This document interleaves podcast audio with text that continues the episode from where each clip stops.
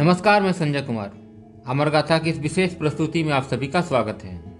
अमर गाथा की इस विशेष कड़ी में हम आपको उस व्यक्ति की गाथा बताने जा रहे हैं जो सिख हितों के सबसे मुखर स्वर थे, जिन्होंने आज़ाद पंजाब आंदोलन शुरू किया और जिससे मोहम्मद अली जिन्ना को सबसे ज्यादा डर लगता था।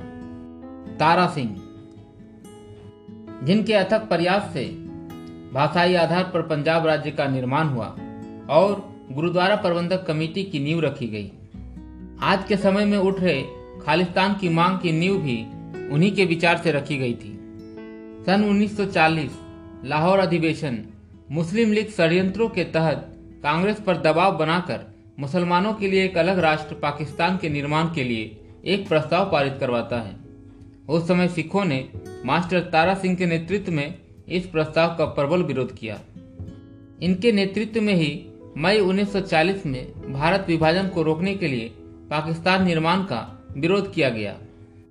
तारा सिंह का जन्म 24 जून सन 1885 में तत्कालीन भारत के रावलपिंडी में एक हिंदू परिवार में हुआ था। बचपन का नाम नानकचंद था। पिता बख्शी गोपीचंद गांव के पटवारी थे तथा माँ मुल्लन देवी साधारण गृहिणी थी। चार भाइयों तथा एक बहनों में नानकचंद की प्रारंभिक शिक्षा रावलपिंडी में होती है। प्रारंभिक शिक्षा रावलपिंडी में पूरी करने के बाद उन्होंने 1907 में अमृतसर के खालसा महाविद्यालय में नामांकन करवाया। खालसा कॉलेज अमृतसर से उन्होंने स्नातक एवं शिक्षण में डिप्लोमा प्राप्त कर लयालपुर उच्च विद्यालय के प्रधानाध्यापक के पद पर नियुक्त हो गए। सिखों के ग्रंथों से प्रभावित होकर उन्होंने युवावस्था में ही सिख धर्म अपना लिया। 17 वर्ष की आयु में सिख धर्म की दीक्षा ली और अपना नाम तारा सिंह रख लिया। प्रधानाध्यापक के रूप में उन्हें प्रति माह 150 रुपये वेतन मिलते थे, लेकिन वे मात्र 15 रुपया ही लेते थे। बाकी के 135 रुपये विद्यालय के विकास के लिए दान कर देते थे। इस मूल्यवान योगदान के कारण लोग उन्हें मास्टर जी कहकर पुकारते थे, जिससे उनका उपनाम मास्टर तारा सिंह हो गया।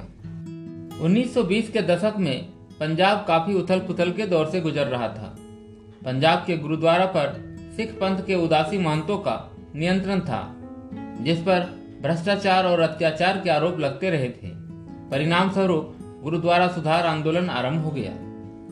परिणाम यह हुआ कि 15 नवंबर 1920 में सिरोमणि गुरुद्वारा प्रबंधक कमेटी की स्थापना हुआ। साथ ही अकाली दल का गठन हुआ, जो इसका कार्यदल था। 1921 में जब ननकाना साहिब की हत्या हो गई, मास्टर तारा सिंह पर इसका गहरा आघात पहुंचा। उन्होंने प्रधानाध्यापक के पद से त्याग पत्र देकर अपना पूरा जीवन सिख समुदाय के हितों की रक्षा के लिए समर्पित करने का निर्णय ले लिया। इनके प्रयासों से ही 1925 में गुरुद्वारा कानून बना, जिससे गुरुद्वारों का पूरा नियंत्रण गुरुद्वारा प्रबंधक कमेटी को मिल गया। मास्टर तारा सिंह भारत की स्वतंत्रता के लिए महात्मा गांधी, पंडित जवाहरलाल नेहरू जैसे बड़े नेताओं के साथ मिलकर काम करने लगे। साथ ही अपने विचारों को अपनी पत्रकारिता के माध्यम से प्रकट करते रहे, जिसमें सिख समुदाय के हितों को उठाने के कारण सिखों की एक प्रखर आवाज बन गए। बाबा साहेब डॉक्टर भीमराव अम्बेडकर के साथ भी इनके अच्छे संबंध थे। बाबा साहेब भी सिख धर्म से काफी प्रभावित थे। बाबा साहेब दलितों के नेता के रूप में अपने कार्यों की तुलना सिख समुदाय का सामाजिक स्तर सुधारने के लिए तारा सिंह के प्रयासों से करते थे। सन 1940 में मुसलमानों के लिए अलग राष्ट्र पाकिस्तान के लिए लाहौर अधिवेशन में एक प्रस्ताव पास हुआ। तब सिखों ने मास्टर तारा सिंह के नेतृत्व में सबसे पहले इस प्रस्ताव का विरोध किया। राष्ट्रीय कांग्रेस और मुस्लिम लीग के इस प्रस्ताव पर अपनी राय बनाने में 2 वर्ष लग गए। इस विरोध की संवेदनशीलता को देखते हुए मोहम्मद अली जिन्ना काफी भयभीत हो गए थे। उन्हें अलग राष्ट्र बनने पर संकट मंडराता दिखाई पड़ा। विभाजन के समय तारा सिंह के अथक प्रयासों के कारण सिख समुदाय, अकाली दल और तारा सिंह के नेतृत्व में गुरुद्वारा प्रबंधक कमेटी ने अकाल तख्त में धल्लू धारा यानी कत्लेआम दिवस मनाने के लिए मई 1940 में धार्मिक सभा का आयोजन कर पाकिस्तान बनने के विरोध करने की शपथ ली। इतने विरोध को देखकर मोहम्मद अली जिन्ना को आगे आकर आश्वासन देना पड़ा कि पाकिस्तान बनने से सिखों को डरने की जरूरत नहीं है। आश्वासन के बाद भी तारा सिंह पाकिस्तान में सिख समुदाय के भविष्य को लेकर चिंतित थे। सन 1942 में तारा सिंह ने ज्ञानी करतार सिंह, जोगिंदर सिंह, मोहन सिंह और उज्जवल सिंह के साथ मिलकर आजाद पंजाब आंदोलन शुरू किया। उन्होंने प्रस्ताव दिया कि मुस्लिम बहुल क्षेत्रों को अलग कर सिखों के लिए पंजाब प्रांत को बनाया जाए। आगे उन्होंने कहा कि पंजाब प्रांत का गठन इस प्रकार हो कि कोई भी समुदाय बहुसंख्यक न हो। उनकी इस प्रस्ताव पर कोई भी फलदायक परिणाम प्राप्त नहीं हुआ, लेकिन तारा सिंह अपनी जगह अडिग रहे। अंग्रेजी हुकूमत ने मास्टर तारा सिंह और मोहम्मद अली जिन्ना को मिलने के लिए प्रोत्साहित किया। मुलाकात में जिन्ना ने तारा सिंह को यह आश्वस्त किया कि पाकिस्तान में एक स्वतंत्र सिख राज बनाएंगे, लेकिन तारा सिंह जिन्ना के चरित्र से भली भांति परिचित थे, इसलिए उन्होंने इसे पूरी तरह से अस्वीकार कर दिया। सन 1945 में अंग्रेजी हुकूमत ने शिमला सम्मेलन का आयोजन किया, जहां भारत के तत्कालीन वायसराय लॉर्ड बैबेल ने भारतीय स्वायत्त सरकार की योजना पर सहमति के लिए भारत के प्रमुख राजनीतिक दलों के प्रतिनिधियों से भेंट किया, जो बाद में विफल साबित हुआ।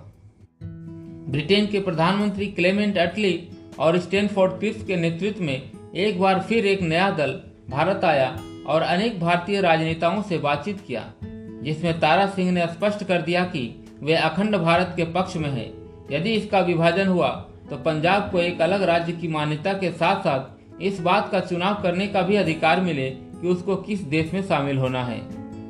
1946 में प्रांतीय चुनाव में मुस्लिम लीग को भारी सफलता मिली तो तत्कालीन पंजाब के मुख्यमंत्री खिज हयात खान ने कांग्रेस और अकालियों के साथ गठबंधन बनाई। मुस्लिम लीग इस बात से नाखुश थी और पाकिस्तान की चाहत में मोहम्मद अली जिन्ना ने 16 अगस्त 1946 को डायरेक्ट एक्शन डे का ऐलान कर दिया। परिणाम स्वरूप पंजाब, बंगाल और बिहार में सांप्रदायिक दंगे भड़क गए, जिसमें जान माल की भारी क्षति हुई।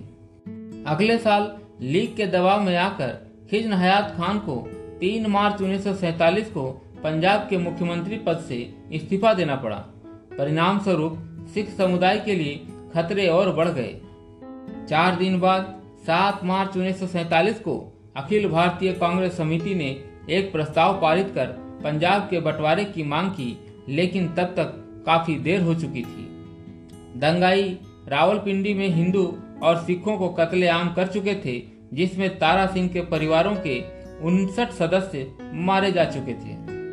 मुस्लिम लीग के प्रस्ताव के अनुसार पाकिस्तान पूरा पंजाब और बंगाल को अपने में शामिल करना चाहता था, लेकिन तारा सिंह और एनसी चैटर्जी, एसपी मुखर्जी जैसे बंगाली नेताओं ने पहल कर बंगाल विभाजन की मुहिम छेड़ दी।